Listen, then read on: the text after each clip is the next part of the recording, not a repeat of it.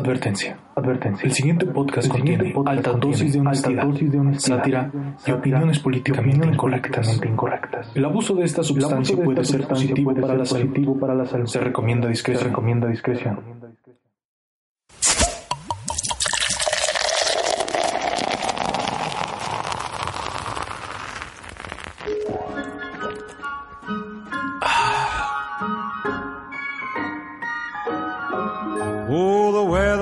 Outside is frightful, but the fire is so delightful. And since we've no place to go, let it snow, let it snow, let it snow. Man, it doesn't show signs. Mi estimado Lancito, ¿qué onda? Descanso. Un descanso Mira, bien prolongado, güey. Sin ponernos de acuerdo, nos hablamos sin ponernos de acuerdo, este salimos hablando al mismo tiempo en el post, en el podcast y queridísimo amigo Enos aquí una vez más. Sí, ya llenando nos hacía falta regresar. llenando de sobriedad esos tarros de, cerveza que hay en los Sí, ahora sí estuvimos de sobrios, nada de cerveza todo ese tiempo. ¿Qué pasó, amigo? Eh? ¿A dónde te perdiste? ¿Qué pasó? ¿Qué, qué, qué hay? ¿Esa vida godino es la vida adulta o de plano las prioridades? No, pues la neta, la vida de adulto, güey, o sea, como cosas que salen improvistas, que tienes que hacer esto, hacer lo otro. Yo tuve que estar viendo pedos con, con mis papás, el pedo y así. Y pues del trabajo, güey. Pero aquí estamos, güey, la verdad, sí lo teníamos ahí bien puesto. Sí, a mí tuve también como ocupado por unas cosas familiares igual, trabajo y luego mudanza y luego este pues te das cuenta que ya pasó dos, tres, cuatro semanas y dices, maldita sea, ¿cómo se detiene esto, no? Como queriendo decir, ya, calmado, ya, ya, sol, quédate ahí todo el día, no quiero que pase otro. Y este, creo que de alguna forma a pesar de que pues, no nos hemos hablado, no hemos este, revisado quizá los temas que han sucedido en el mes, eh, algo que sí me he dado cuenta es que tanto nuestras prioridades y como la de las demás personas que estuvieron en nuestras generaciones de escuelas, como universidades, primarias y esas madres, pues también han cambiado drásticamente porque han tomado decisiones en su vida como tener hijos, ¿no? Como tener hijos. Un momento sobre personas que pues ni en cuenta que ya eran padres y te quedas así de, ¿what? Ya sé. Aparte porque, tienes ese vago recuerdo de las personas en donde, oye, pero ese güey era un desmadroso, ¿no? Exactamente, ese güey el más pedo del mundo, güey, ahora es papá, qué pedo. Como que no te la crees, ¿no? Sí, ¿Quién sabe? me acuerdo cuando, cuando conocí a varios. Imagínate, güey, muchos de la universidad, primer semestre, primer semestre es como en el que más más este, fiestas hechas, porque al final, al menos nosotros pues estábamos estudiando lejos de nuestros papás, entonces puros estudiantes y se armaban bien cabrón el, el desmadre, la neta. Sí, como que alejarnos de nuestros padres abría la puerta a muchas este, decisiones no muy conscientes a esa edad. Sí, exacto, güey. A tener semanas gitanas, güey. Pero que de alguna forma, eh, pues es que no es tanto, ¿no? No ha pasado tanto desde que no estamos en la escuela, que serán como unos 3, 4 años. Quizá un poquito más. Sí, yo, un poquito yo llevo, creo que voy a cumplir 3 años. 3 años en mayo del 2019. Entonces ubico que algunas personas este, también llevan ese mismo temporalidad y... Pues qué onda, qué pasa en esos 3, 4 años para que tomen una decisión tan fuerte como sabes que tener un hijo, casarse, digo, claramente es algo que podríamos verlo como eh, obligación para la sociedad o que te sientes de alguna forma presionado o ya sabes que a cierta edad hay que hacer ciertas cosas. Pero yo lo veo conmigo y no es como que me esté apurando por ese lado, no sé si me explico, no es no siento realmente la necesidad ahorita de hacer algo así. El llamado. El llamado. Güey, yo creo que podemos coincidir en que varios de nuestros conocidos, la neta, no fue porque lo hayan decidido. puede, se me chispoteó, güey, la cagué y ni pedo. Y así sí, tenemos puede varios, algunos sí. Hay muchos que ya se casan y pues como que dicen, pues ya es lo que sigue. Pero pues también tenemos amigos que se han casado y no han tenido hijos, güey, o sea. Claro, también está la otra parte en donde son un poquito más conscientes de lo que pasa en el mundo y deciden... De lo caros no que traer... son los pinches niños, güey. o, o, no traer personas que pueden llegar a sufrir, ¿no? Si están en un mal momento de la historia, en el lado incorrecto de la historia.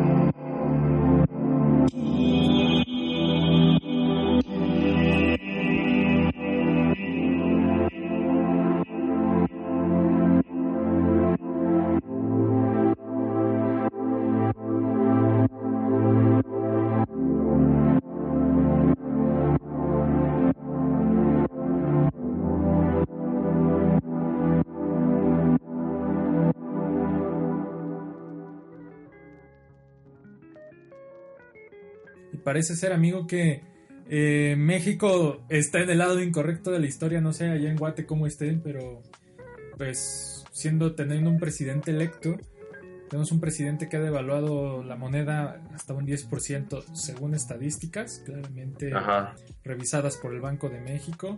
Y ni siquiera está fugiendo.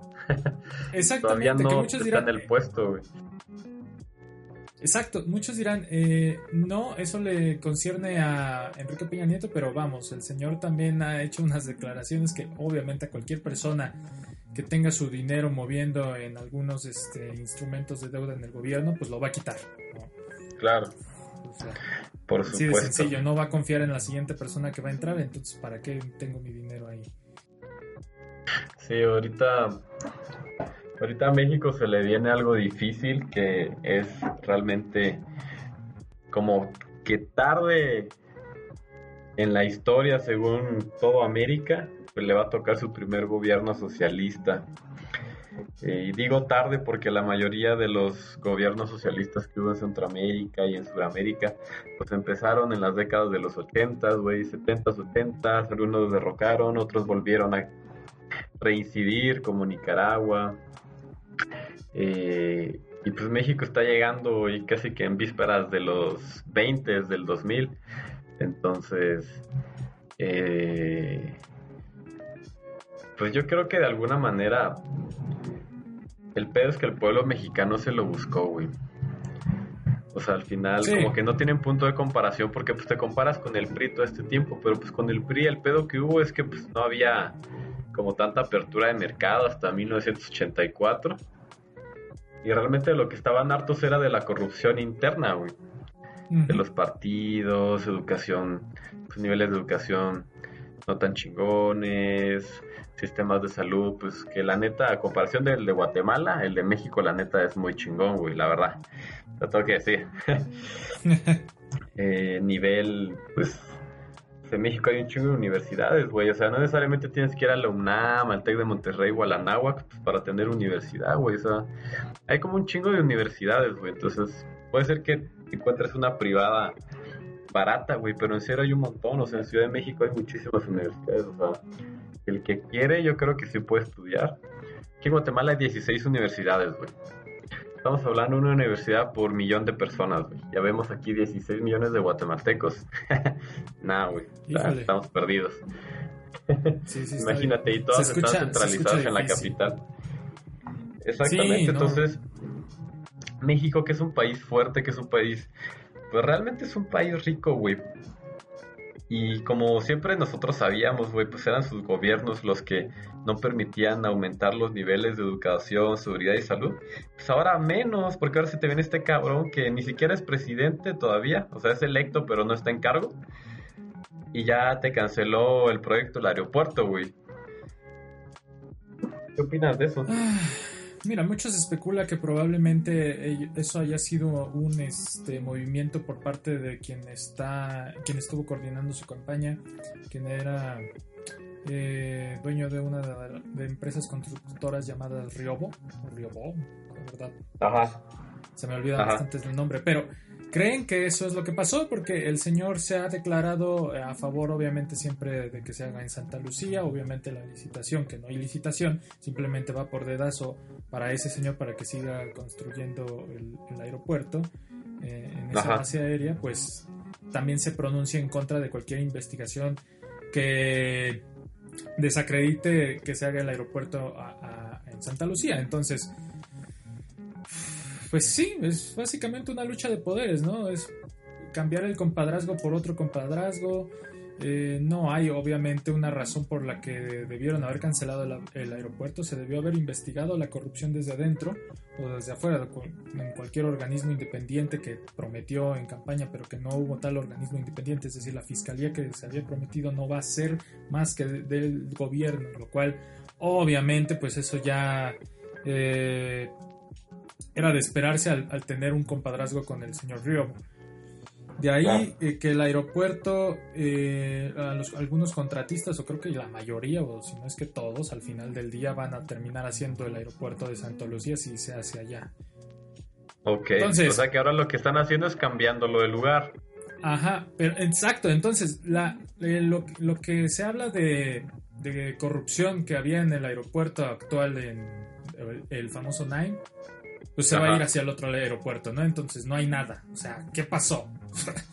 ¿Cuál, el, el, argumento de la corrupción se derrumba ahí porque te llevas a los mismos contratistas. Después, la parte del ecocidio que hablaban del lago, del inexistente lago que no hay más que basura y que cualquier persona yo creo que si van a dar ahí muere el primer este zambullido.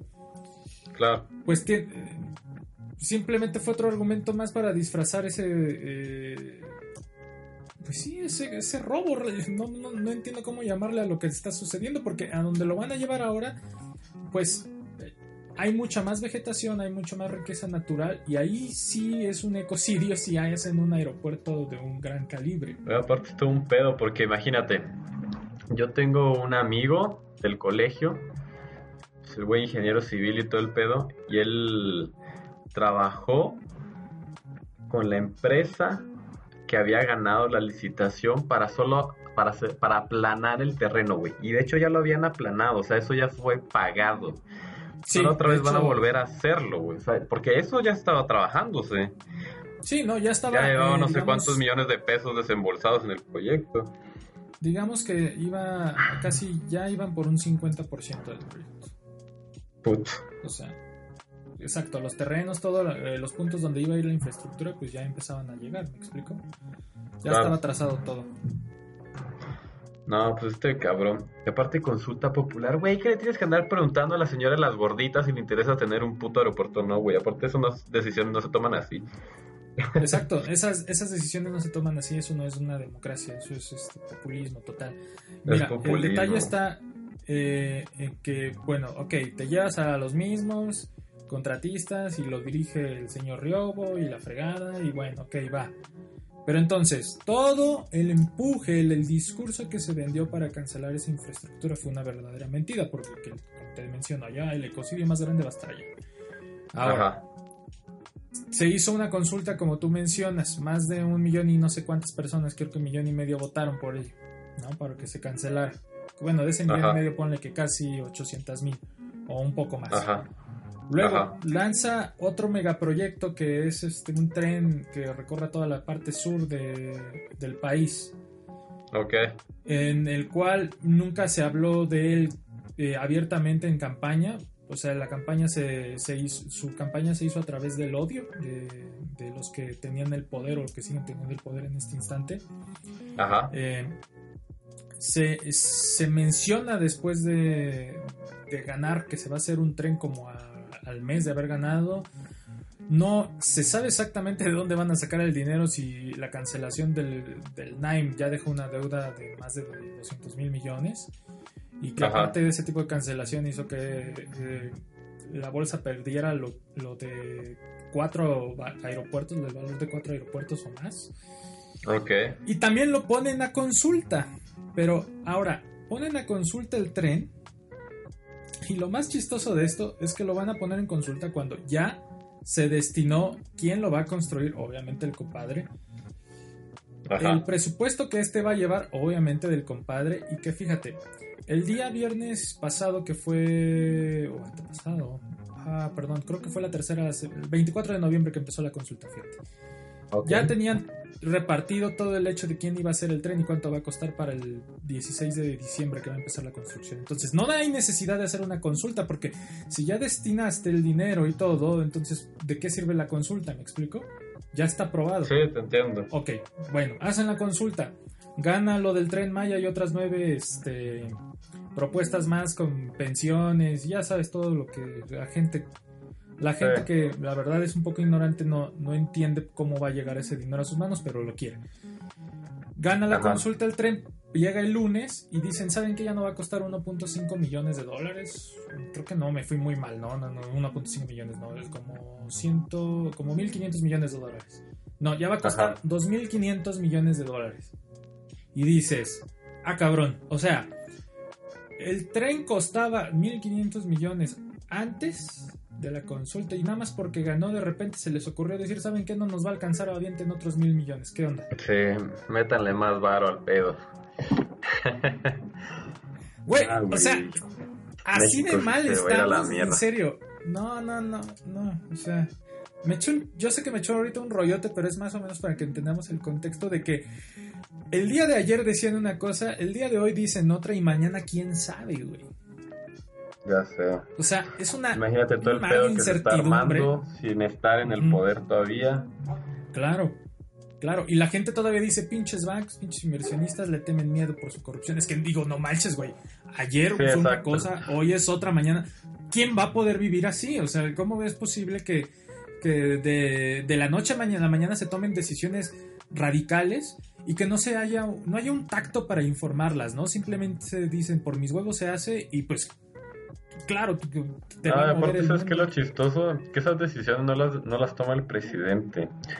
O sea, en teoría en México hay una secretaría de ¿cómo, se llama? La, la, que ve todo el tema de infraestructura, carreteras, eh, ductos, puentes, o sea, por eso es que tienes todo ese tipo de cosas, porque una persona no puede hacerse cargo ni administrar cada una de las cuestiones que se tienen que desarrollar en un país. Entonces, eso ya no es un tema que, que es como a nivel presidente. De hecho, en las democracias y en las estructuras de gobierno de Latinoamérica, un presidente tiene muy poco poder. Realmente el poder de decisión está en las cámaras, el poder de decisión está en los planes ya aprobados para ejecutar el presupuesto. O sea, el hecho de que él pueda hacer esos tipos de movimientos es otro indicador de, de la corrupción de esas estructuras. Entonces, ah, no sé. Creo que te vas a tener que ir a Canadá. el Canadá está bien eh. chido, neta, Canadá está bien chido, güey. Vamos a hacerle propaganda a Canadá, tal vez nos patrocina aunque sea con miel de maple. Pero Canadá es chingón, güey. Hay un programa que se llama Swap, en el que tú te vas como, te dan una, una visa por dos años, te ayudan a buscar trabajo, encuentras, trabajas, ganas experiencia, luego te regresas. O sea, es como muy... Canadá es muy abierto a eso precisamente porque tiene poca gente, güey.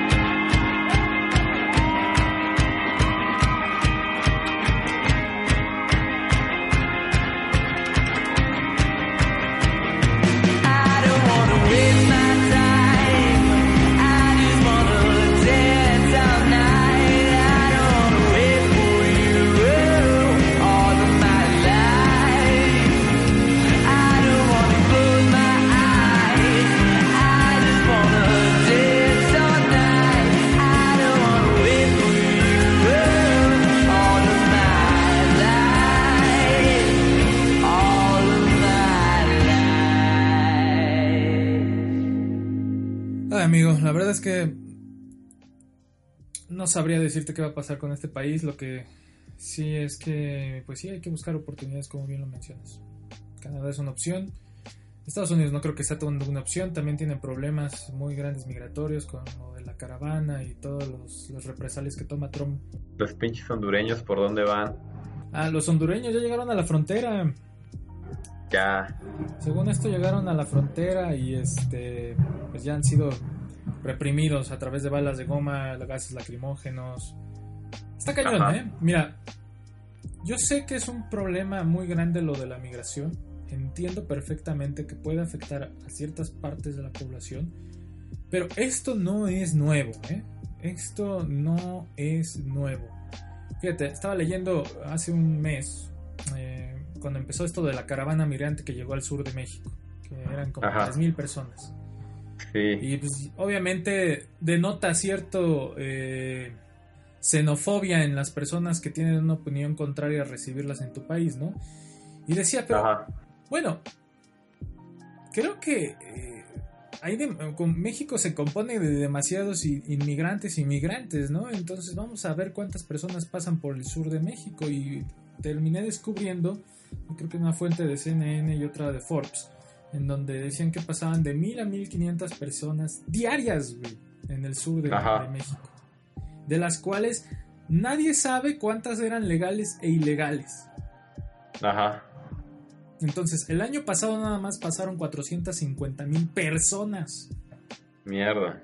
Es que, entonces te pones a pensar, dices, bueno, ¿por qué ahorita, en este preciso instante, en este momento que coincide con un cambio de gobierno, que coincide con las elecciones de Estados Unidos, de repente le hacemos caso a una caravana de personas que a diferencia de las demás, pues me imagino, de, de las personas que pasaron el año pasado, pues iban un poco más, este, mm, ¿cómo decirlo? Eh, sin generar esos grupos de, de fuerza tan grandes, Ajá. pues ahorita, pues eso no es nada, ¿no? Porque si hay 3.000, de 3.000 a 9.000 personas que van a llegar a Estados Unidos, pues ayer si nos vamos con la estadística, posiblemente ayer pasaron otras 1.000, antier otras 1.000, hace 15 días Claro. todas las que le sumes, Claro. de 1.000 por... de- Pero todos de los mil medios personas. están volcados en esta caravana por alguna razón, güey. Es ahí es donde viene lo, lo cuestionable, lo extraño. Porque, Ajá. por ejemplo, pues yo fui emigrante, güey. O sea, yo me fui a México por mis papás. O sea, todo legal y todo el pedo. Yo me acuerdo que yo era a mi mamá a la que le voy preguntando como cómo va este tema. Y mi mamá me dice, no, pues ya en México ya les dieron entrada y les dieron residencia. Ajá. Y mi mamá estaba enojada, ¿sabes por qué? Porque pues a nosotros nos costó por la vía legal y como está en la constitución todo el pedo y los reglamentos, que nos llevó muchos años. Y eso que nosotros llegamos legal, pagando todos los, todos los permisos que se tienen que pagar, pasando todo el tiempo y recabando los requisitos que tienes que tener. Y pues que ellos así en un ratito, nada más porque llegan a, a, pues, a mendigar literalmente, ya les den todo lo que dicen, les ofrezcan disquete que trabajo y pues hasta los mexicanos se quejan, güey, porque tienes un chivo mexicano sin trabajo.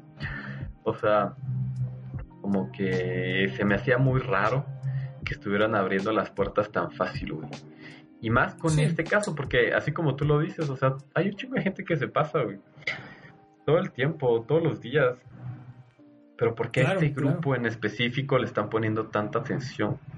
Claro. ¿De qué nos quieren desviar, güey? ¿Qué está pasando en el mundo que nos quieren desviar la atención a eso? O simplemente quieren a, reforzar el, eh, el, ultranacionalismo que menciona Yuval en, su libro, en el último libro que escribió 21 leyes, de que de alguna forma todas las promesas que, que, el capitalismo que ya le hemos comentado nos iba a dar, pues no se cumplieron. Entonces, ¿a dónde regresa el pensamiento humano? Regresamos a que todo está bien, no pasa nada. pero, de que por ejemplo, en el tema de Honduras, en el tema de Honduras hay un pedo, güey. Porque, la verdad, lo que sí te puedo decir es que el capitalismo es chido en el sentido de elevar la calidad de las personas que se ponen a trabajar. Pero en Honduras a la gente no le gusta trabajar. Es que eso es a lo que voy. O sea, mi punto es, las personas que se agitan contra el capitalismo, este, puede una de, una de dos, como tú lo mencionas o no trabajan o trabajaron y no se les dio las recompensas que ellos quisieron tener, pero por X o Y razón su lógica es regresar a un pensamiento en el cual todos estábamos bien. Y el que todos estábamos bien, pero no era verdad, pues era obviamente el socialismo, era este, el nacionalismo y por eso existe esa parte de primero México, primero Estados Unidos y luego los demás.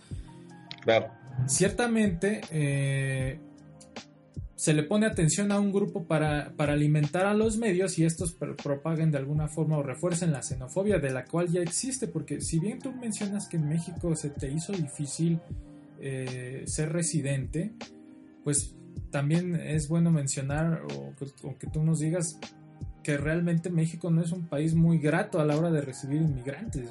Es fuerte, o sea, es fuerte. Tú lo viviste pesado. Yo lo viví, güey. A nivel trámites es complicado, güey. A nivel como gente, personas. Pues la verdad es que nosotros también llegamos como privilegiadamente, güey, porque pues mi papá como expatriado, pues obviamente las empresas te dan un chingo de beneficios, güey. Entonces, pues nosotros llegamos no a vivir en la colonia doctores, pues, o sea, llegamos a vivir una zona bien chingona de Ciudad de México, entonces como perspectivas diferentes, ¿no? O sea, el tema era más como, pues hay que hacer muchos trámites, hay que hacer mucho esto, pero pues no llegamos a dormir un puente, ¿no? O sea, buscar eh, cómo ganarnos el pan de alguna manera, pues, o sea, pero sí te puedo decir que al menos la gente en México es muy cálida para recibir a, a, otras personas, te digo, el tema aquí es que en México un proceso de inmigración es muy laborioso, es muy largo. Muy, muy, muy, muy, muy largo. Eh, te piden muchos años de estar allá. Y te piden más que Estados Unidos, güey. O sea, está cabrón. sí, está cabrón, está cabrón.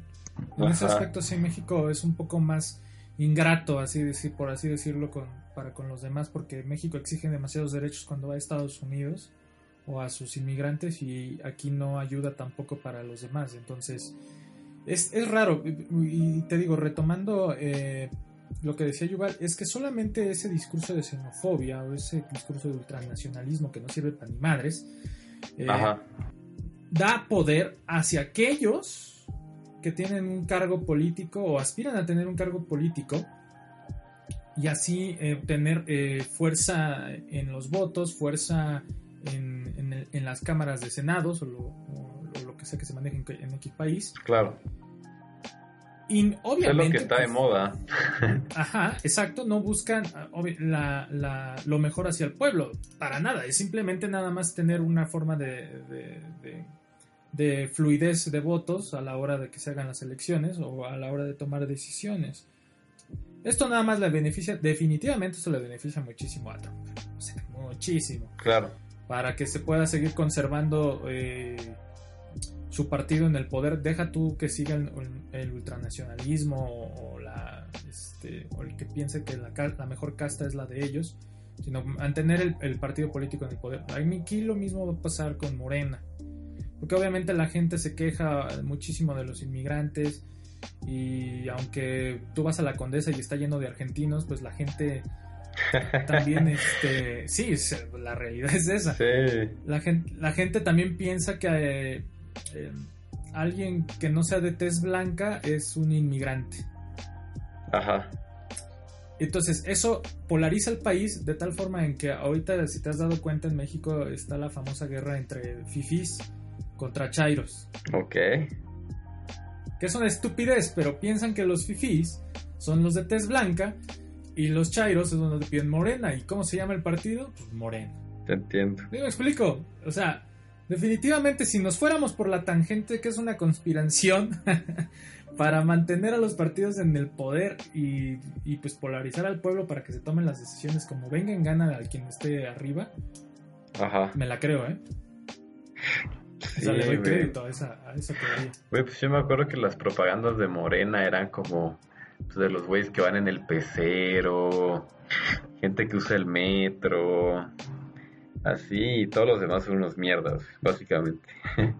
No, y así piensan que, que creo que funciona todo, porque obviamente aquellos que están en contra del cancelar el aeropuerto de Naim o, o que estuvieron en contra del cancelamiento, porque pues, sepa la chingada cómo va a quedar eso.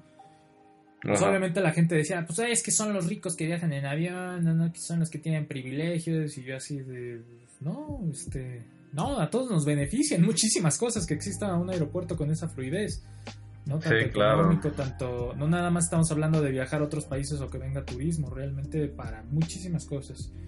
Pero la gente no lo ve así, la gente lo ve como una casta social, ¿no? Entonces, sí, te entiendo.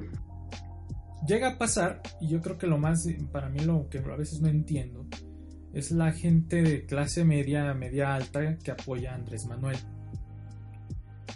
Porque dicen, es que ellos van a acabar con la corrupción y todo, que vaya, ni va a acabar con la corrupción, hay que ya dijo que no va a acabar con ella, que le va a poner punto y aparte eso. Pero bueno, regresando al tema, la- este tipo de gente cree que les va, que AMLO va a ayudar al mundo, ¿no? O al país a salir adelante. Ajá. El único problema es que el discurso y todas las decisiones que se toman benefician de alguna forma argu- argumental a estas minorías o a la mayoría, que bueno, no es minoría, sino a la mayoría que es la pobreza mexicana y que hace ver que al hace ver que a la persona eh, que tenga algo en su vida como una casa, un carro o algo, sea la mala. Ajá. Claro. O sea, la versión mala o de, o de los ricos malos es aquel que tenga algo más que tú. Punto. No es aquel que maneje empresas, corporaciones. El que tenga algo más que tú. Entonces yo hablo luego con, este, con las personas que creen apoyarlo dentro de esta clase media.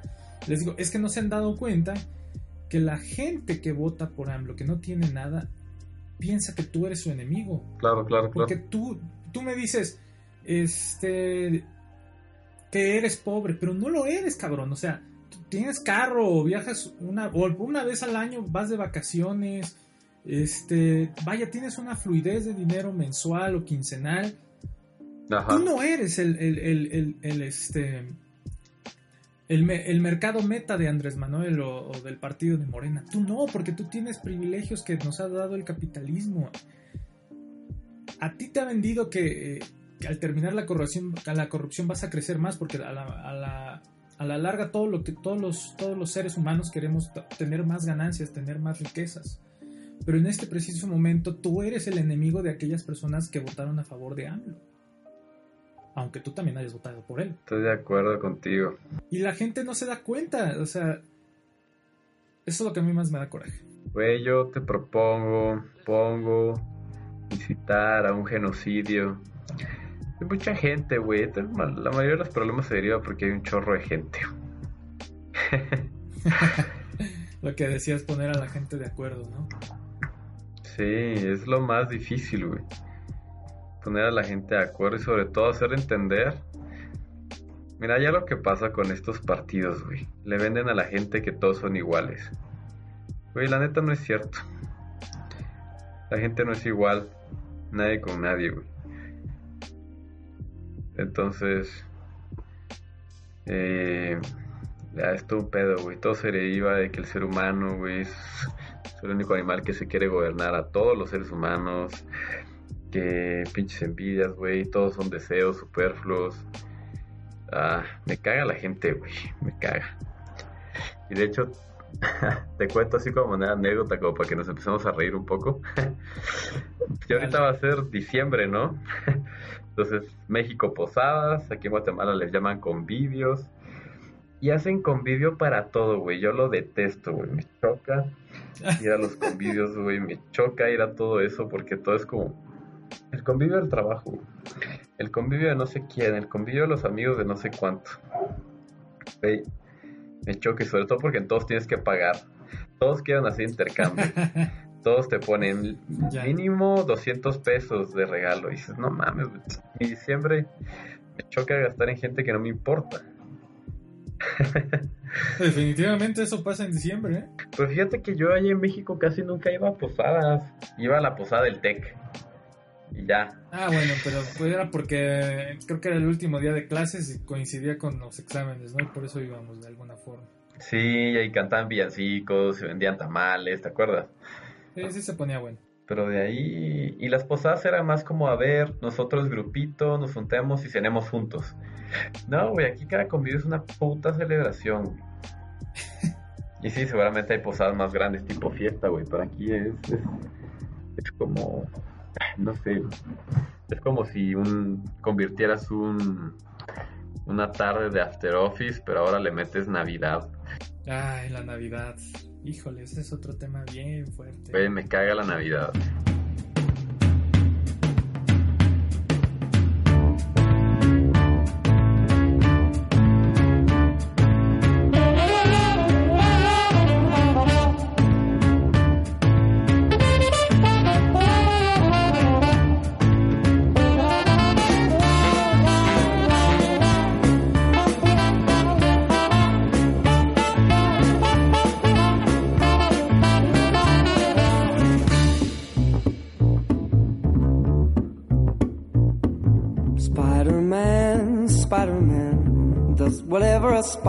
Spider. Spins a web any size, catches thieves just like flies. Look out! Here comes a Spider-Man. Is he strong? Listen, bud. He's got radioactive blood. Can he swing from a thread? Take a look overhead. Hey there! There goes the Spider-Man. In the chill of night at the scene of a crime. Like a streak of light, he arrives just in time. Spider-Man, Spider-Man, friendly neighborhood Spider-Man. Wealth and fame he's ignored. Action is his reward. Look out, there goes the Spider-Man. Watch out, Mr. Heisenberg.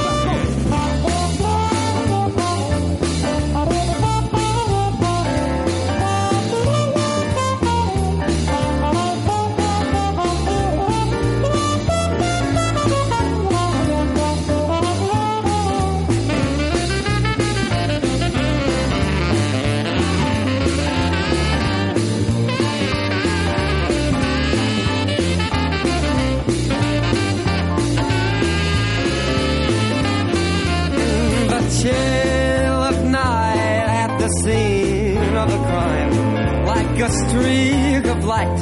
He arrives just in time. Spider-Man, Spider-Man, the neighborhood Spider-Man. Wealth and fame, or he's ignored. Action is his reward to him. Life is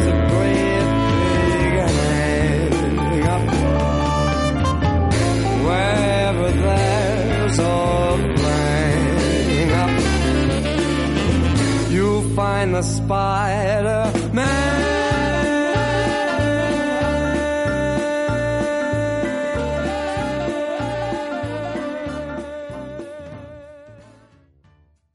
sé, amigo, esa semana estuvo muy loca, ¿eh? Fue antes de la... Creo que fue la semana del 21 al 24. Bueno, el chiste es que pasó de todo, ¿no? Pasó de todo. Vimos eh, tráiler de Toy Story 4, dos horas después... Ay, no lo he visto. No, ni lo veas, ni lo veas. O sea, al lado del que pasó dos horas después, que era Detective Pikachu, pues, puta madre. Ah, huevo, sí, no mames, el de Detective Pikachu estuvo chingón, güey. Me encantó. Y después de ese, una hora, se va una de las estrellas más queridas, de los personajes más queridos del mundo, yo creo, de la era actual. Que probablemente, cuando no estemos en este planeta, ningún ser humano y alguien venga a investigar qué hubo aquí, encuentren restos de, de su legado, ¿eh? El señor Stan Lee, amigo. Ah, sí, güey, se murió el 12 de noviembre el cabrón. 12 de noviembre, fue la semana del 12 de noviembre. Ya, Sí, ya estaba viejito, güey.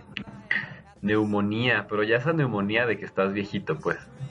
Sí, claro, de que sales no, un aire y ya valió así. Ajá, pues es que ya tenía 95 años, güey. Pero la verdad sí estuvo medio triste. Fue cuando me enteré, estaba ahí en el trabajo.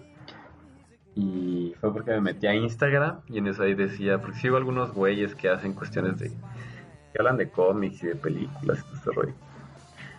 Y ella ponía la, la pues, una imagen se había muerto. Y dije, en la madre. Y sí, güey, un personaje súper icónico. O sea, es como el Jesucristo de la narrativa moderna, güey. Sí, no. Fue, qué sentiste, bueno, A mí sí. Mira, realmente no, no fue como algo súper. Pues no sé, como, como, para llegar al llanto o algo. Lo que sí, sí me sentí un poco mal. No sé porque de alguna forma eh, hemos estado conectados a todo lo que él ha hecho a través de, del mundo cinematográfico, quizá algunos cómics que alguien haya leído, series de televisión, sí, porque sí vi Spider-Man de los 90, X-Men de los 90, Uy, sí. inclusive hacía alguno que otro cameo en esas series que decías, órale, ya desde ahí ¿no? empezaba a hacer sus cameos. Y pues sí te das cuenta que ese güey influyó bien cabrón en tu infancia, ¿no? súper, súper cañón. Y, te, y que nos tocó en las películas de superhéroes en nuestra adolescencia, adultez, también dices, maldita sea, o sea, eh, pues es una, es una pérdida muy grande, pero también agradezco que su trabajo sea atemporal. Claro. O sea, muchas personas van a seguir disfrutando o disfrutaron de lo que este señor hizo y su legado eh, pues cambió la forma de ver el entretenimiento y hasta el cine. Digo, porque de alguna forma ya no iba a ser más cómics, ya no iba a crear más cosas, ¿no? Ya estaba gozando más bien de, de lo que él había creado en sus, en sus años este, jóvenes. Y me gusta mucho saber que fue una persona que se aferró mucho a, pues, a, lo que él quería, que era dibujar, crear historias, crear narrativas que entretuvieran a las personas. Me acuerdo que en ese momento empezaron a poner, ya sabes que todos ponen sus imágenes de, te voy a extrañar Stanley, bla, bla, bla. Y había una que mencionaba una frase que a lo mejor dijo en una cómico, no sé dónde lo dijo.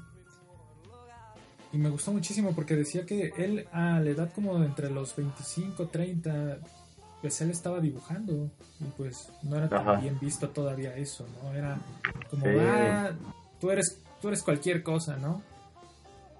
Y, y él decía que veía a sus amigos que eran ingenieros, médicos, arquitectos y o, que unos estaban ya haciendo su vida plena y les iba muy bien y se sentía menos porque él nada más era un dibujante de historietas de algunos periódicos de pero se dio cuenta que que pues eso era él, ¿no? Se aceptaba como él era y también aceptó que el entretenimiento es una de las cosas más grandes que existe en este mundo, pues haces que las personas por un momento se olviden de su cotidianidad. Esa madre. se me lengua la traba. Pasa, güey. Pasa. Y ver que... Pues sí, no mames, o sea, de que, de que probablemente él pensaba que estaba en el peor trabajo del mundo, se convirtió en el mejor trabajo quizá que haya podido tener, ¿no? Pero fue todo un proceso, fue un proceso en el cual insistió, fue muy paciente y que, fíjate, cuando se hizo la primera de Spider-Man, él ya no dibujaba nada. O sea, la primera película de Spider-Man. Y eso como que me deja me deja como que cierta, pues sí, como esperanza, aunque pues esta no realmente no exista, pero sí como inspiración de decir, sabes, a lo mejor toda tu vida te la pasas trabajando y, el crédito que tú crees merecer, a lo mejor no lo tienes en este instante, pero probablemente si hiciste bien las cosas, en algún momento va a llegar. No sé si te acuerdas que el año, el año pasado falleció su esposa, güey. También ya viejita. Y es como de los pocos güeyes famosos que siguen con su... Con, se casó una vez y, con esa chava estuvo todo el tiempo y toda su vida. Yo me acuerdo que cuando fallece ella, él dice, él comentó pues en una nota de prensa, dice, acaba de fallecer a la que de verdad ustedes le deben de agradecer todo lo que yo he hecho. Dijo, porque yo me acuerdo que cuando él, él trabajaba en Marvel, ¿no? Desde que, pues casi que, a los 22 años empezó a trabajar ahí y él estaba haciendo cómics, pero él no había, no, no se sentía que había creado un cómic que a él le gustara 100% porque él hacía como lo que el editor pedía y todo eso. Y entonces su esposa le dijo, mira Stan, tú ya en tu mente renunciaste a trabajar ahí.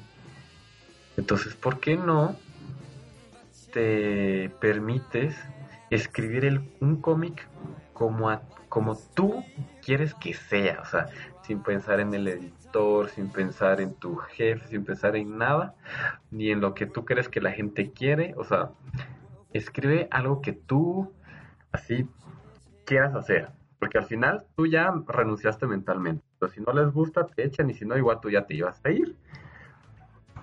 Y Stan Lee de eso escribió Los Cuatro Fantásticos que fue realmente el cómic que como que lo lanzó adentro, o sea, internamente en, en, Marvel a, impulsar su carrera.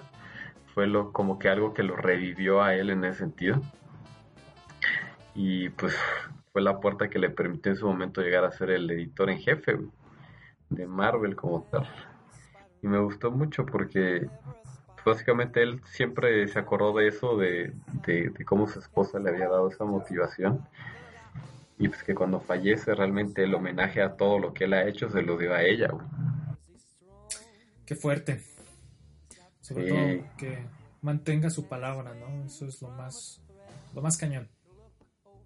No sé cuántos años desde el momento en que pasó hasta, hasta el día que murió, pues mantuvo la palabra. Exacto.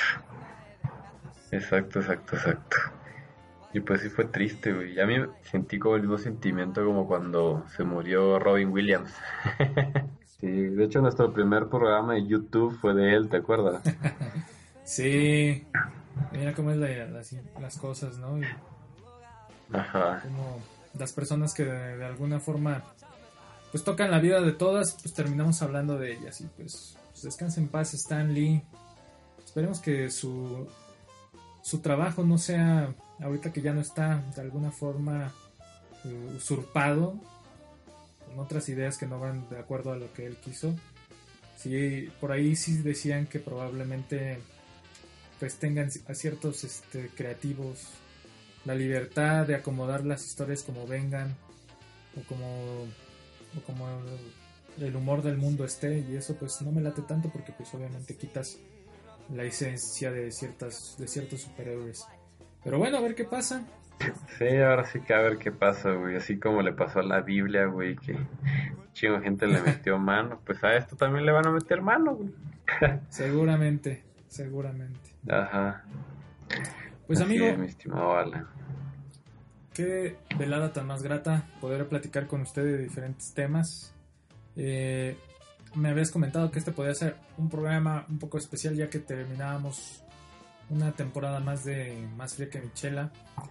Así es, temporada 2018. temporada 2018, pero no sé si grabemos otro más, ¿qué te parece? Uno más. Sí, puede ser, me late. Uno más. Me late. Que antes de que acabe el año. Uno más antes de que acabe el año. Va, me late, me late que grabemos otro. ahí nos vamos a comprometer cuando volvemos. Probablemente enero, febrero. Con un poco más de fuerza, con un poco más de organización, más tranquilos.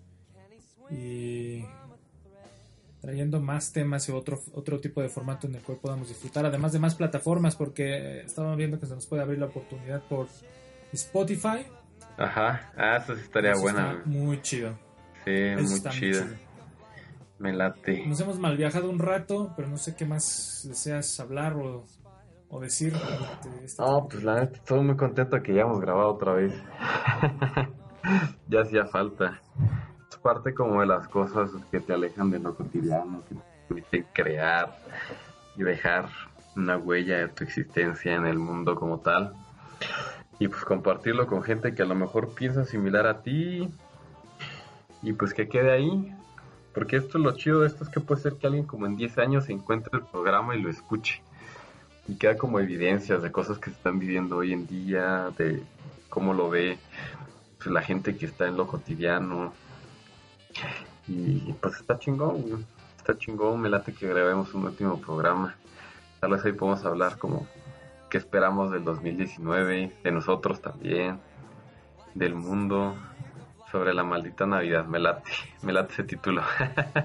Perfectísimo, pues no se diga más. Muchísimas gracias, amigo, por acompañarnos una vez más a este su recinto, su casa, Gracias, su todo, más fría que Michela. Más fría que mi chela. Y pues nos estamos escuchando. Órale, pues. Adiós a todos. Saludos. Igual por allá. Nos vemos todos. Bye. From the neighborhood Spider-Man, wealth and fame, he's ignored.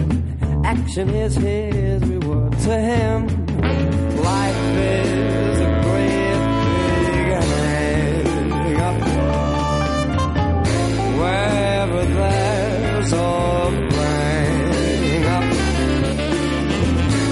find the Spider-Man.